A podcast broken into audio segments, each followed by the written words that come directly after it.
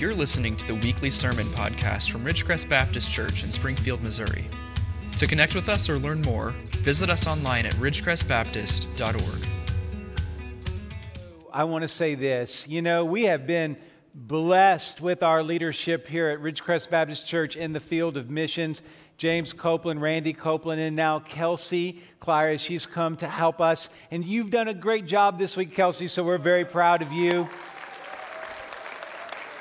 Also, also, it's worth mentioning that we have a group, a great group of team leaders too. So when you saw all of these flags coming down, almost in every instance, we have a, a committee, as it were. Committees aren't, aren't always bad in a Baptist church, but we have a team that's focused on those mission fields and helping us take teams uh, wherever we need to go.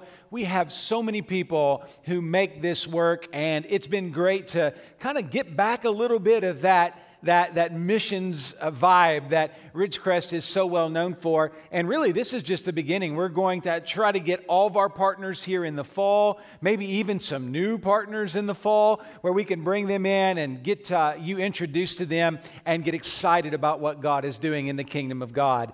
So, today, what I would like to do is take a few moments here and talk about how God wants to continue his work through Ridgecrest Baptist Church in the process of blessing all the families of the earth. I know that sounds like a big deal because it is. God wants to use His church to be a blessing to all, to every family in the world. And we have the opportunity today to hear a little bit of how God in redemptive history has done it and how he can encourage us to do it today in our time. So, if you have your copy of Scripture, will you stand with me as we stand on the solid rock of God's Word? And I'm going to begin in chapter 11, verse 27. Now, hang with me here. I'm going to give you some, some family names, some proper nouns in the Hebrew, and, uh, but I want you to pay attention. There's a lot going on here, more than just genealogy, okay? Verse 27. Now, these are the generations of Terah. Terah fathered Abram, Nahor, and Haran. And Haran fathered Lot. Haran died in the presence of his father Terah in the land of his kindred in Ur of the Chaldeans. And Abram and Nahor took wives. The name of Abram's wife was Sarai, and the name of Nahor's wife, Milcah, the daughter of Haran, the father of Milcah and Iscah. Now Sarai was barren she had no child. Terah took Abram his son and Lot the son of Haran, his grandson, and Sarai his daughter in law, his son, his son Abram's wife, and they went forth together from Ur of the Chaldeans to go into the land of Canaan. But when they came to Haran, they settled there. Okay, now I want you to see that right there. They settled there. The days of Terah were 205 years, and Terah died in Haran. Now the Lord said to Abram, Go from your country and your kindred and your father's house to the land that I will show you, and I will make of you a great nation. I will bless you and make your name great so that you will be a blessing. I will bless those who bless you, and him who dishonors you I will curse, and in you all the families of the earth shall be blessed. So Abram went as the Lord had told him, and Lot went with him. Abram was 75 years old when he departed from Haran.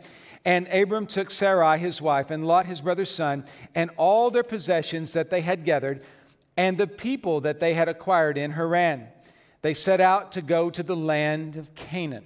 When they came to the land of Canaan, Abram passed through the land to the place at Shechem, to the oak of Moreh. At that time, the Canaanites were in the land.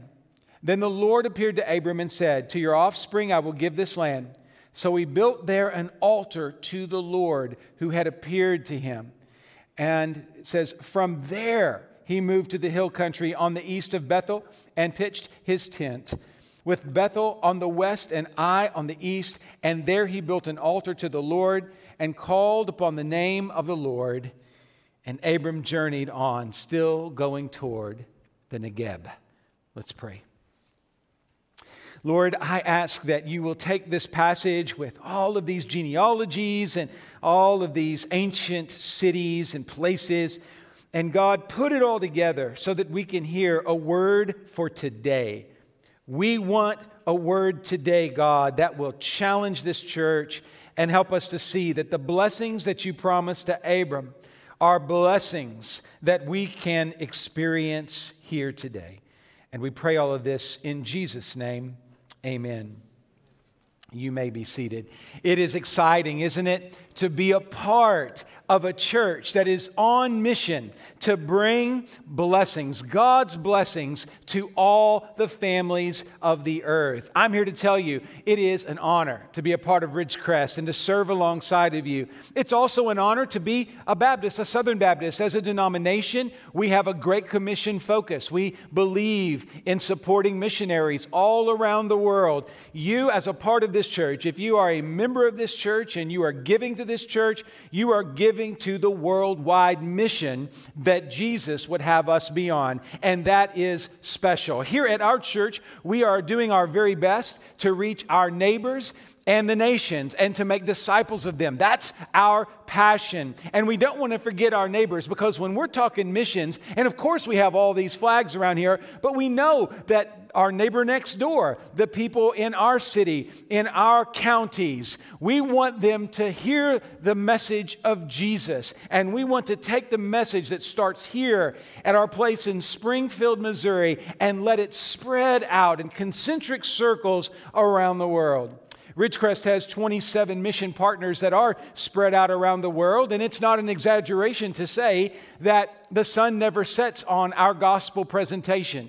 Ridgecrest and our mission partners are preaching the gospel all around the world, and the sun never sets on that ministry. That's something awesome, something that we can truly be proud of in the right way. But let me give you this warning. We can stand in awe of this fact. We can talk, as we have this week, about our 27 mission partners, and we could be satisfied in that number. Or we could ask God to do something bigger. What if where we are isn't all the way to where God would have us be? You see, because God has never given his people a small or a provincial vision. In other words, God has never called a church like this and said, you know, just do your best and kind of stay in your neighborhood and stay in your lane and do your thing. No, when God is involved, He is pushing us beyond the boundaries, He is pushing us beyond our comfort uh, levels and limits. He will do that if we let Him. And I believe that God is calling this great church to do greater things. And one of the things I'm going to show you here in the text today is it is possible to only go halfway as it relates to the vision that God gives us. And I'm, i want to warn you if God says go and we say stay, the consequences will be dire. If God is telling us to go, if God is calling us to d- dream bigger dreams and do greater things for His kingdom, if we stay where we are, we are sinning. And the best way I know to illustrate this point is to take you into our text in chapter 11. I want to show you verses 11, I mean, actually, verses 27 through 32. And I want you to see this with me because this shows us the sorrow of stopping halfway. Chapter 11, verses 27 through 32. Now, as I was reading it a moment ago, if you ever needed to have a little compassion for your pastor, that's, that's a good time to do it. When a pastor who grew up with a Western Kentucky, Southern Illinois accent is trying to read Hebrew proper nouns, please pray for your pastor. But let me just say this there's a lot going on in these verses. The chapter division here between chapter 11 and 12 is unfortunate because the tragic backstory of Terah is so important for us to understand if we're going to appreciate what God did through Abram and the kind of faith that Abram had. Terah's story is tragic. Now, let me take you back to the beginning of chapter 11. The beginning of chapter 11 begins in a familiar place. Even when we don't have extensive background Bible knowledge, we've probably heard of the Tower of, of, of Babel. And all of us who have ever tried to learn a foreign language, we get very upset about this story because it is this story that makes your Spanish class or your German class, or for some of us, our English grammar, so difficult.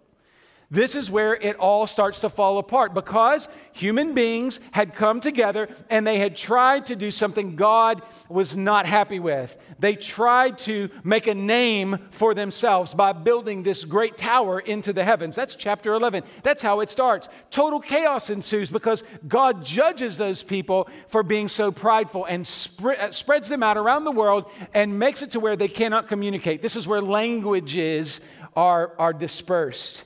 Now, let me just say this. I didn't mention it in the first service, but it's worth mentioning to you. If you want to see the, rever- the, reversal of Babel, go to Acts chapter 2, where all the nations hear in their own heart language the gospel of Jesus Christ. The reversal of Babel is in the book of Acts because when we have the power of the gospel, all the barriers of language and culture are broken down because we are able to go in the power of Jesus.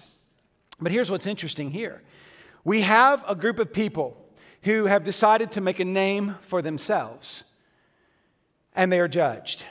Every single one of us in this room, we are either going to spend our lives making a name for ourselves or we're going to make a name, the name of Jesus, above all. We all have that choice. We're either going to focus our energies and our efforts on making our name great or we're going to make Jesus' name great. And here in this passage, we begin to see that Terah doesn't get the full idea of what's going on. Terah and his family are faithful at first. They get up and move. They are called out of Ur of the Chaldeans to go to the promised land. And they make it almost there, but not quite. In fact, they go about halfway.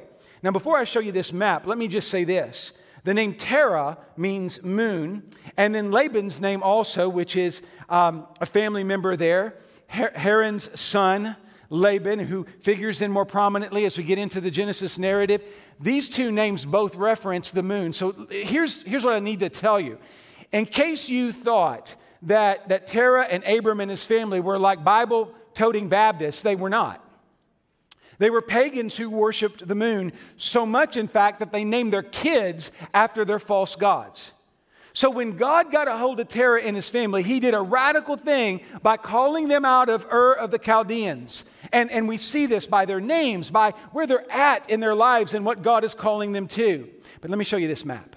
This map makes it really plain in a way that I can't really describe with words. You'll see in the bottom right hand Ur, okay? This is where it all begins. This is where Terah, Abram, and his family, where they start. They go up to uh, Haran. And uh, then they are supposed to come on down. That circle there on the left is in the promised land. And as you can see, it is about halfway. Now, some of you are out there saying, well, why didn't they just go across? If you'll notice there, it says Arabian desert.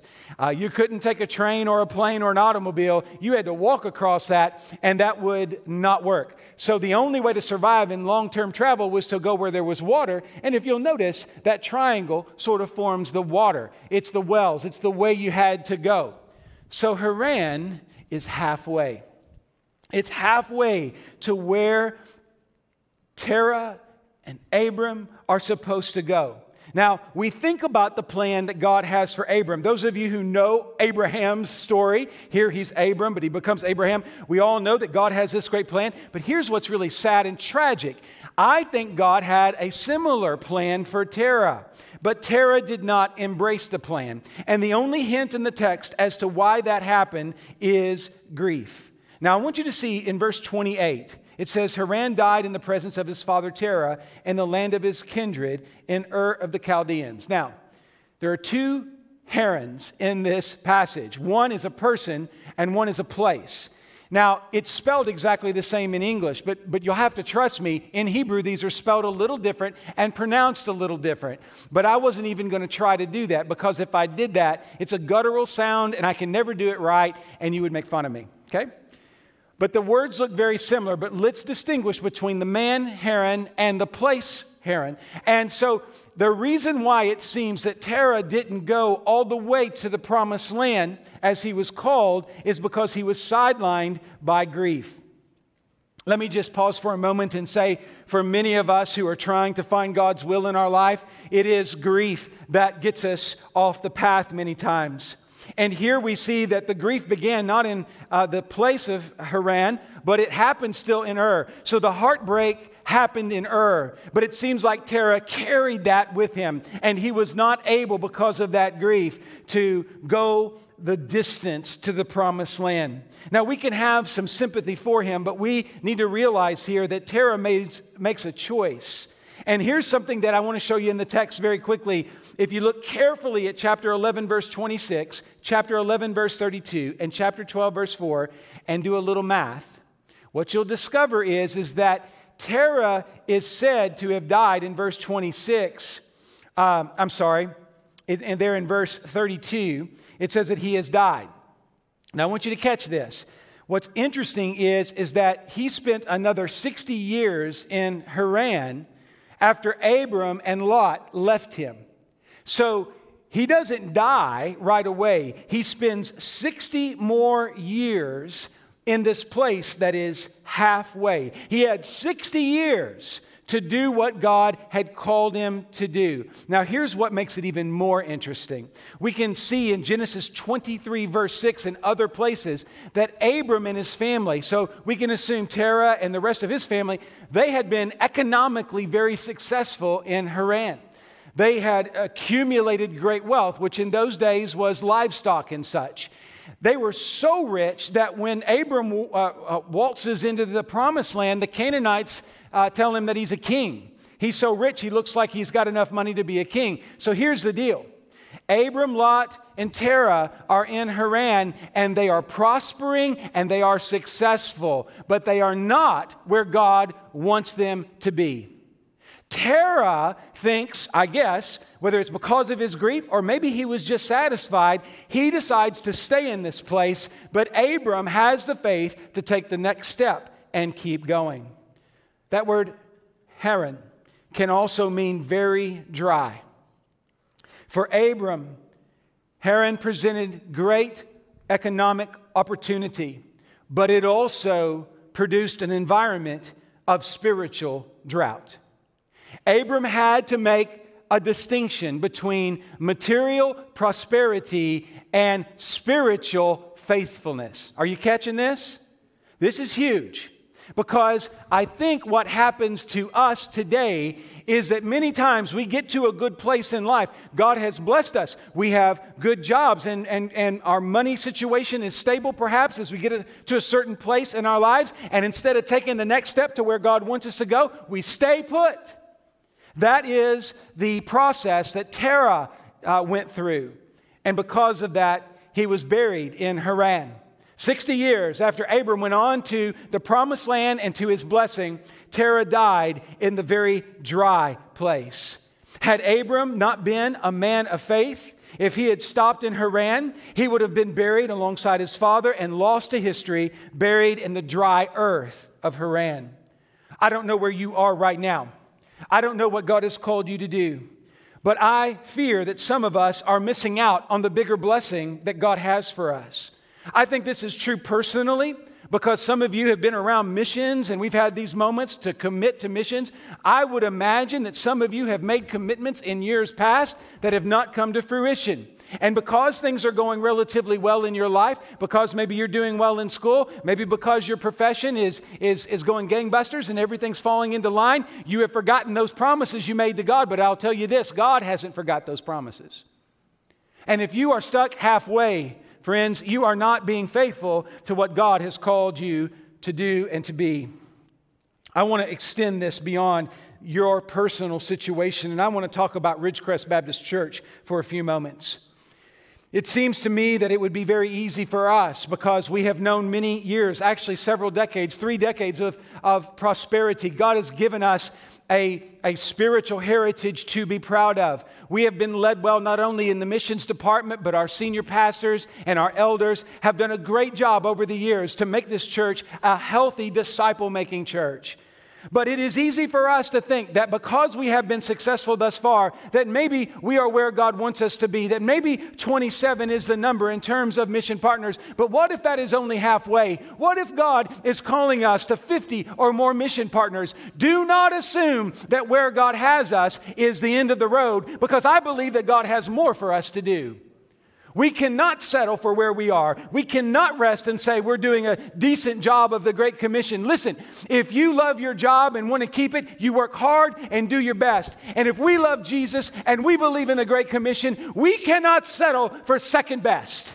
As a church, we need to say, Lord, you show us what we need to do, and then give us the strength and the courage to do it. Terah's fate is the fate of every church that only goes halfway halfway will get you killed. Only those who make it to the promised land find life. In this instance, we have a strange instance of geography impacting theology.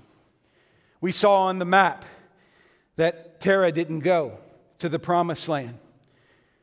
Let me just share this with you, and I, I, want you to hear this well. I'm unpacking this a little more in the service. I hope you'll give me the latitude to do it. But if you look at Abram's life, you see that he spent 75 years with his father Terah. He spent 25 years in between, years without father or son, because when he left Haran, he left his father. And then the last 75 years, he had his son Isaac. Here in the middle were 25 years of difficulty. Now, for us as a church, it's not about the years, and I, I want you to hear my heart and hear it well. I think that we can look back at the history of Ridgecrest Baptist Church and the phenomenal growth and the amazing things that God did here. We can look back and we can talk about the days of our fathers, the days when God was really moving in a big way.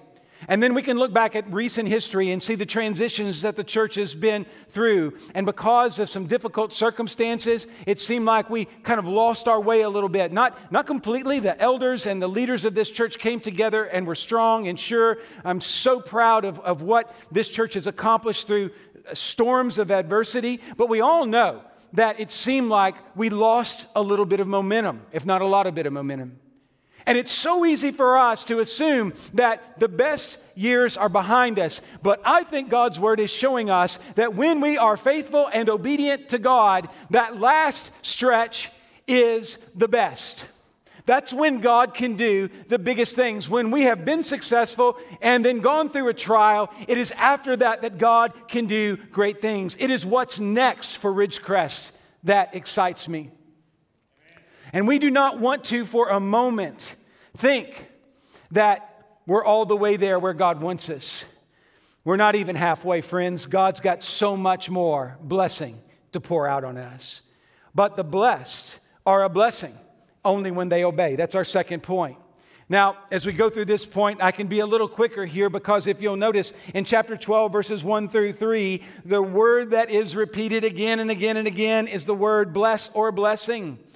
God promises to bless Abram if he is obedient. And part of that obedience is centered around verse 1, that word go. Go from your country. If there is a word that is missional, it is the word go. When God says go, he's telling us to go from something and to something. Here in the text, the from is from your kindred and your father's house. Terah was not going to move, even though God was moving. Do you follow me? Terah was not going to move, even though God was moving. So, for Abram to be obedient, he had to go from his father. He had to go into the next chapter of his life. And then he had to go from that, but then to the promised land. Look at verse 1 the land I will show you. And we get the idea here that God is going to make a nation out of him. And let me just pause and say that word nation is the Hebrew word goy or goyim, which means Gentiles. This is important. God's people, the Hebrew people, the Jewish people missed something here, I believe, because they became too inward focused. But from the very beginning, their father Abraham was called to be missional and to take the message of Yahweh all around the world. They lost their way and therefore they lost their privilege. And today, church, if we get happy and satisfied where we are, if God is telling us to go and we stay, we will die too. Ridgecrest is a great church, but it can die like any other organization, institution that forgets its way. And listen, friends, if we forget that Jesus is the one in charge and we think that we cannot listen to his commands, and if we do not go, we will die. This is a missions passage. It's missional.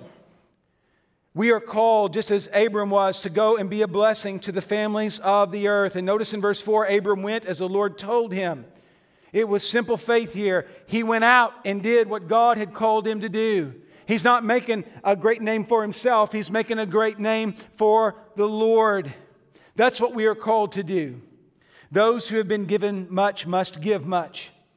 And the work of missions is the conduit of the blessing. Notice I said again, that word blessed or blessing pops up so many times, but we need to realize that that blessing sort of flows through missions, through giving, through going, through blessing other people. If you call yourself a Christian, if you claim that you are in Christ, then you are called to go and share Christ. That's what obedience looks like. Disciples of Jesus are not insular, they're outward focused. They don't look within. They don't just try to take care of business within, but they think of going out. We see in this passage that Abram does go. But also in chapter 22, verse 1, there's another instance where he goes. God says, Take your son, your only son Isaac, and offer him up on that hill over there. As hard as it was to leave the wealth of uh, Haran, as hard as it was to leave the hometown of Ur. In chapter 22, if you read further ahead and see the hardest thing, the hardest place of obedience for Abraham was in the giving of his son. But he was willing to do it, and that provides for us a picture of what God would do for us. Isaac was spared, Jesus was not spared. God did give his only son. The cross crucified Jesus so that we could have life eternal. And Abram was willing to be faithful, even to the point of the knife coming down, and the angel stayed his hand, and that was God's grace at work. Let me say this to do the work of God, we need the grace of God. To be faithful in missions, we need to remember that the power of faith is a gift from God, but if we will be obedient, God invites us to join Him in the work, and God wants us to share in the blessing.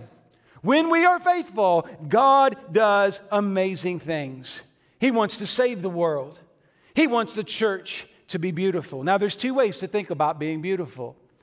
If you think about like a vase that you put flowers in, a vase is, some of them can be very, very uh, expensive, especially if they're from the Ming Dynasty, I guess, you know, porcelain. Uh, they can be beautiful, no doubt.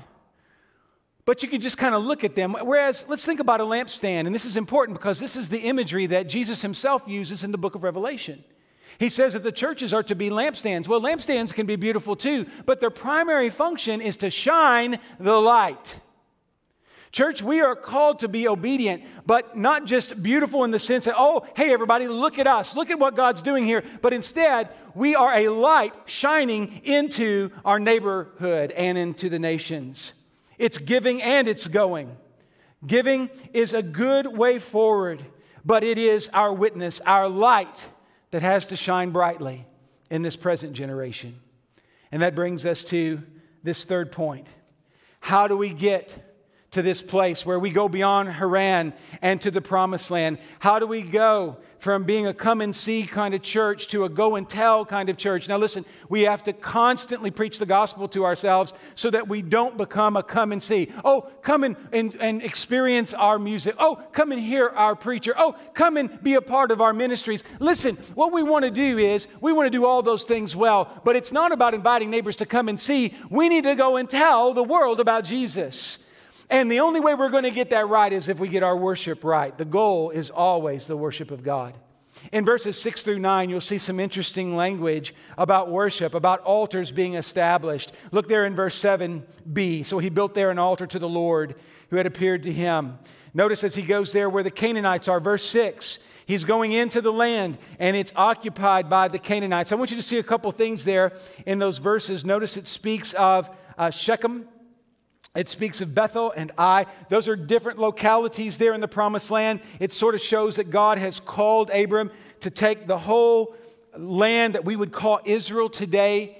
Uh, God is laying out the boundaries for his country, his people. That's what's happening here, all the way back in chapter 12, verses 6 through 9. But I want you to see, though that is the geography, let me show you the purpose. The purpose is that the Canaanites, look at that, the Canaanites, verse 6b, were in the land.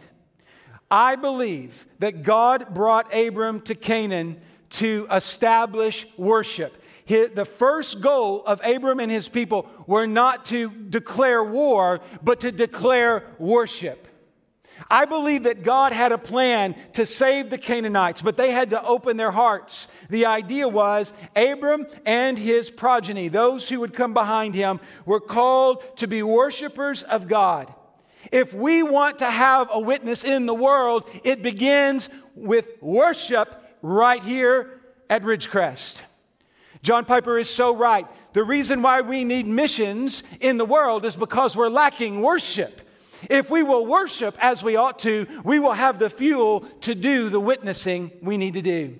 When our hearts are dry, we are not a good witness, but when the living water has brought us to life, then we have a witness that is powerful.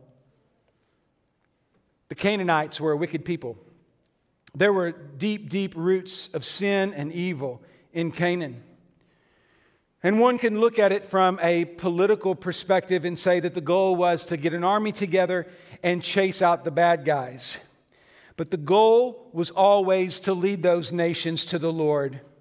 Worship was the way to win the land, not war. Let me give you these thoughts. When we don't worship as we ought, we will be at war with those around us. Too many times, Christianity has just become a, a tool of politicians, and it's just a way of of, of winning wars and winning territories. And that's why so many of our missionaries struggle on the mission field today because of that nationalism that Christianity was attached to. We have to get away from that idea. And the only way we do that is with worship. When the Prince of Peace fills our heart in worship, we have opportunity to win people to Christ. Let me tell you this. Today, those who are pundits and those who are in the media will talk about the culture wars. Let me say this Let's win the culture wars through our worship. The world today is not impressed with our resources, not impressed with what we have to say. But when we are on fire for Jesus, when worship permeates our presence, they don't have an argument with us because they see the joy of the Lord in us. Too many of us are worrying about how we're going to push back against the wicked philosophies and the paganism in our land. But if you go back here to Genesis 12, notice how God tells his people to do it. He tells them to go in there and build altars and worship the Lord, and that's what will change the world. We want to worship our way out of this chaos in the world. We want to call upon the name of the Lord. Verse 8 speaks of that. We want to call on the name of the Lord. We want to build the altar and call on the name of the Lord.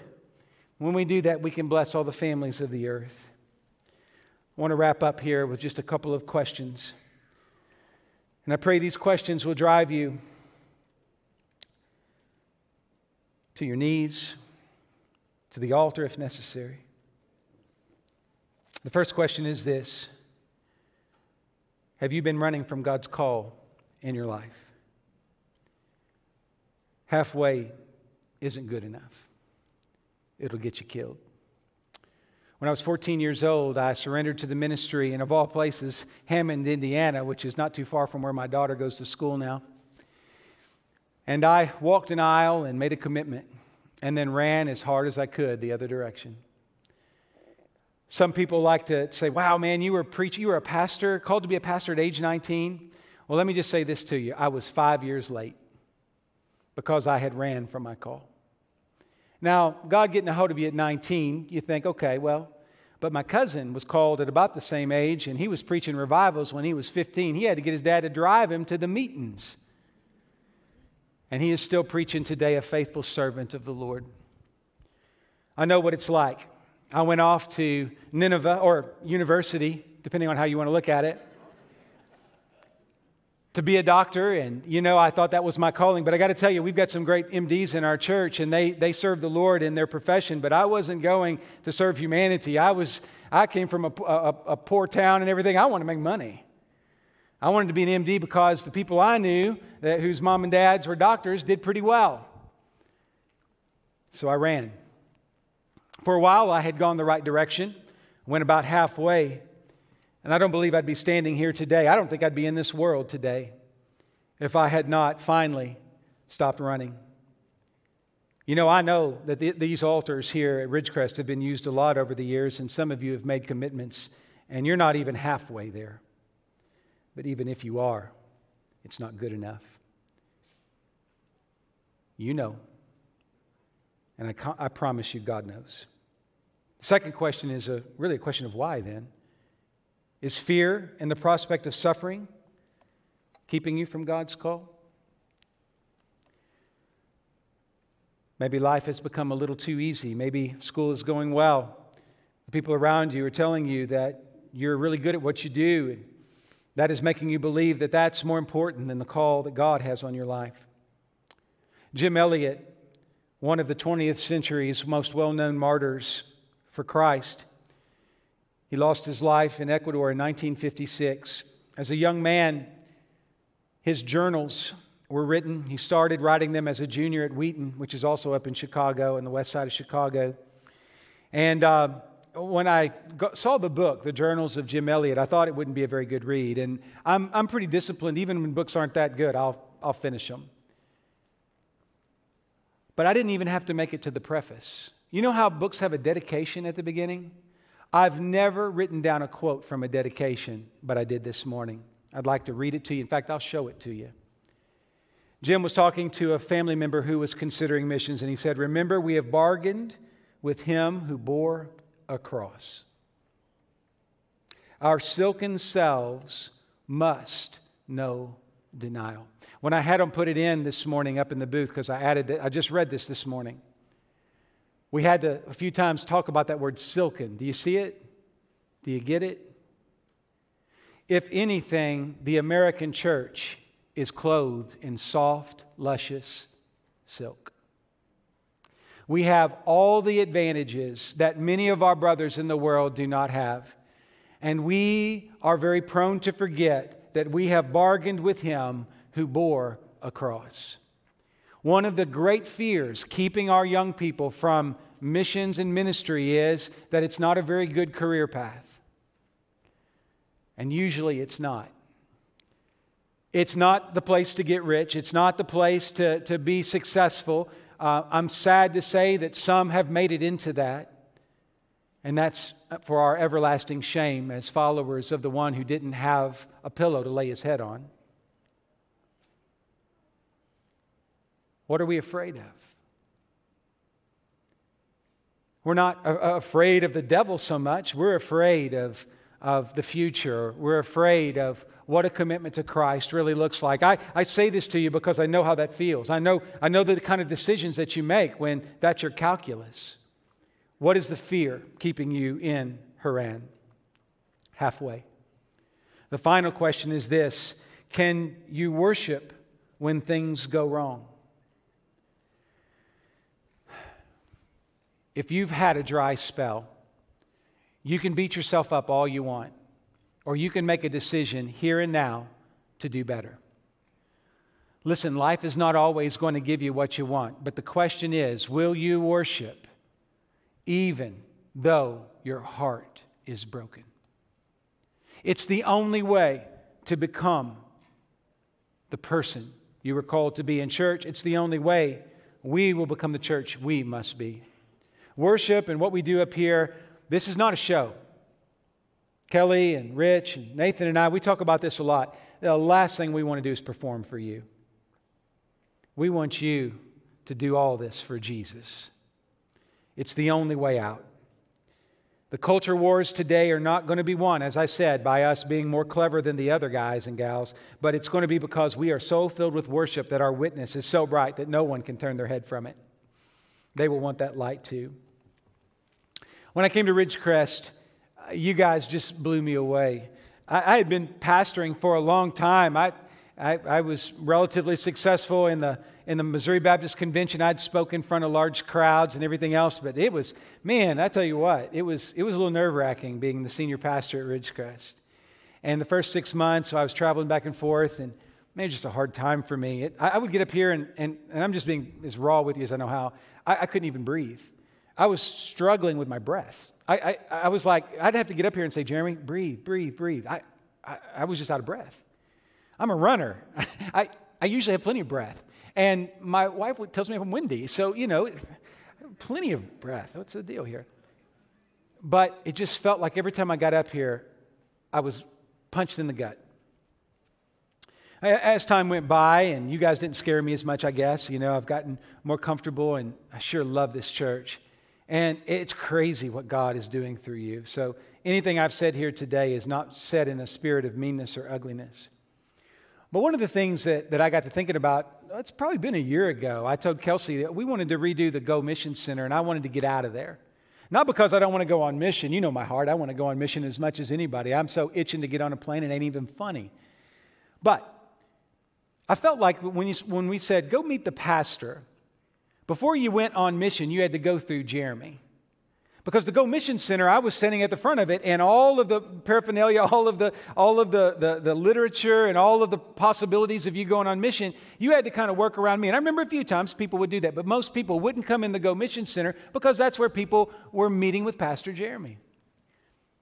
And the more I've thought about it, that is the problem with most of our churches in America today. It's like it's about the preacher I kind of got into this ministry because it's about Jesus. What do you think? I don't really want Ridgecrest to be known by Jeremy Muniz. I don't want it to be known by any man. And the people who have that I have followed in their footsteps, I think would agree with me in this. Because down deep inside, we don't do it to make a name for ourselves, or else we are no better than the Babel folks. We're trying to make a name for Jesus. Listen, this church will be great, not if I preach better, not if I lead better. It'll become great when you go on mission as Jesus has called you to go on mission. When you stop making excuses and I stop making excuses for my unfaithfulness, when I get past the halfway house that is Haran and we get on to the promised land, then we'll do something great for Jesus. Amen? It's about Jesus. We are here to serve him. We go on mission and we bless the families of the earth because of Jesus. We must be Christ led, mission focused, and ready to give all to Christ.